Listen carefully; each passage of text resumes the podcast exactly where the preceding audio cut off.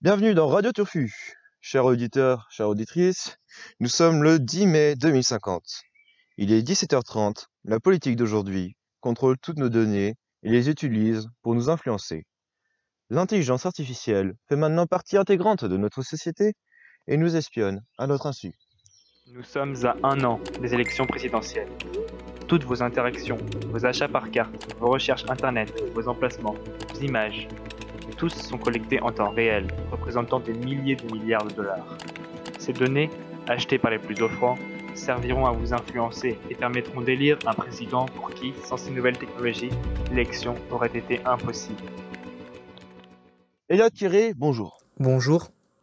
Tout d'abord, merci de nous accorder de votre temps, vous qui êtes journaliste et historien. Remontons dans le passé pour mieux comprendre les origines de ce phénomène. D'où provient la manipulation et a-t-elle toujours existé? Eh bien, pour répondre à cette question très complexe, je pourrais commencer par dire que la manipulation a toujours occupé une place majeure dans notre société. Ce procédé psychologique appartient à l'histoire de notre civilisation et continue d'influencer les citoyens et citoyennes du monde entier. C'est en effet dès l'Antiquité que des penseurs grecs comme Platon ou Socrate utilisaient la ruse, appelée à l'époque métis, pour convaincre et surmonter des problèmes. Cependant, cette dimension psychologique de la manipulation que vous et moi connaissons actuellement n'est apparue qu'au XVIIIe siècle. C'est Schopenhauer, un précurseur dans ce domaine, qui publie en 1831 L'art d'avoir toujours raison, un livre sur la dialectique héristique dans lequel il expose l'art de la controverse grâce à la rhétorique. Depuis, les politiciens utilisent sans cesse ces techniques pour rayonner en débat et ridiculiser leurs opposants. La scène politique actuelle en est le parfait exemple. Tenez, nous avons un extrait qui viendra appuyer vos propos. On ne veut pas du pouvoir, on le refuse, monsieur Beaufort. On peut très bien vivre dans l'ombre et ne jamais en sortir, vous en savez quelque chose. Oui, exactement. Dans cet extrait, nous pouvons entendre un député qui ridiculise un autre député grâce à la rhétorique. Le dédain est une des nombreuses méthodes énoncées dans le livre de Schopenhauer. Toutefois, il nous faut attendre le XXe siècle pour que la manipulation des masses soit reconnue par un auteur. C'est Noam Chomsky, activiste et penseur politique, qui décrit dans les dix stratégies de manipulation de masse les techniques de manipulation utilisées à travers les médias dans un monde libéralisé. Il détaille par exemple la stratégie de la distraction ou la stratégie de la dégradation maintenant le peuple dans l'ignorance et la médiocrité.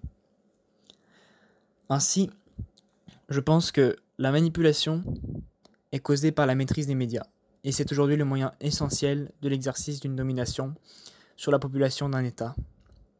Le régime chinois s'en met le parfait exemple pour illustrer ce contrôle total des moyens de communication entraînant une censure globale. Merci beaucoup, Elisabeth Carré, pour votre intervention. Vous avez fort bien cerné le sujet. La manipulation se présente actuellement sous maintes formes différentes les unes des autres à travers les médias.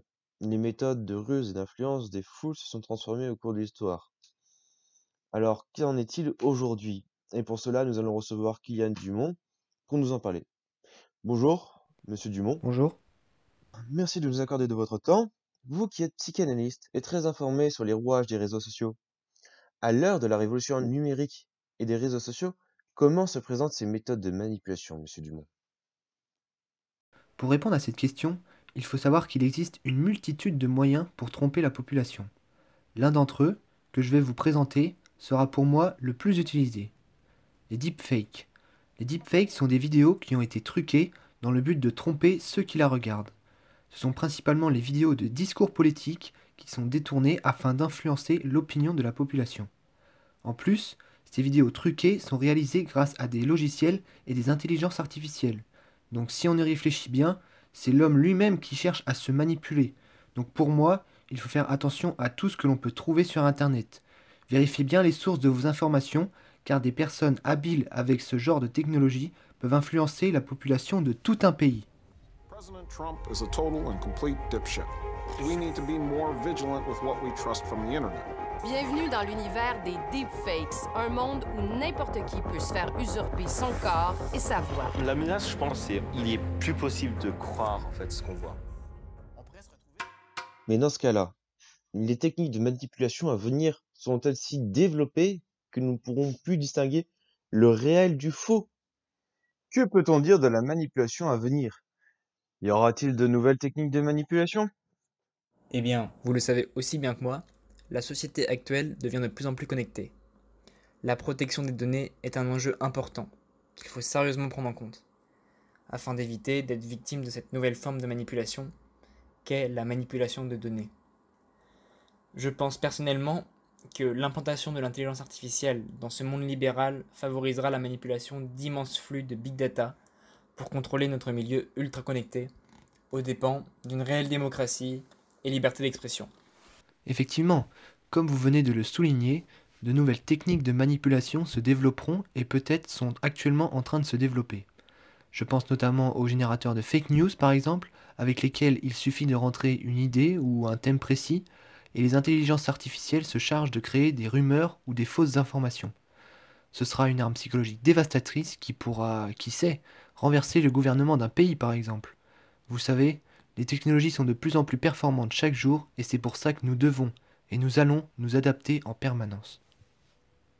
Encore merci à vous de nous avoir euh, éclairé sur ce sujet.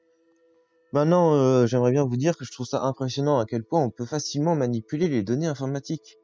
Chers auditeurs et chères auditrices, je vous invite à faire plus attention aux données que vous mettez en ligne, afin de lutter contre cette menace que représente la manipulation.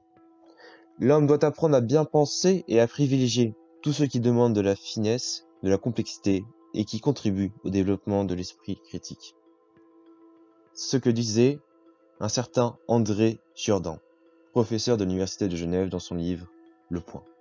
Je vous invite aussi à peut-être ressortir certains bouquins pour vous faire un peu prendre de recul sur ces technologies qui nous entourent de plus en plus et qui sont omniprésentes dans notre vie. Merci à vous de nous avoir écoutés, chers auditeurs et chères auditrices.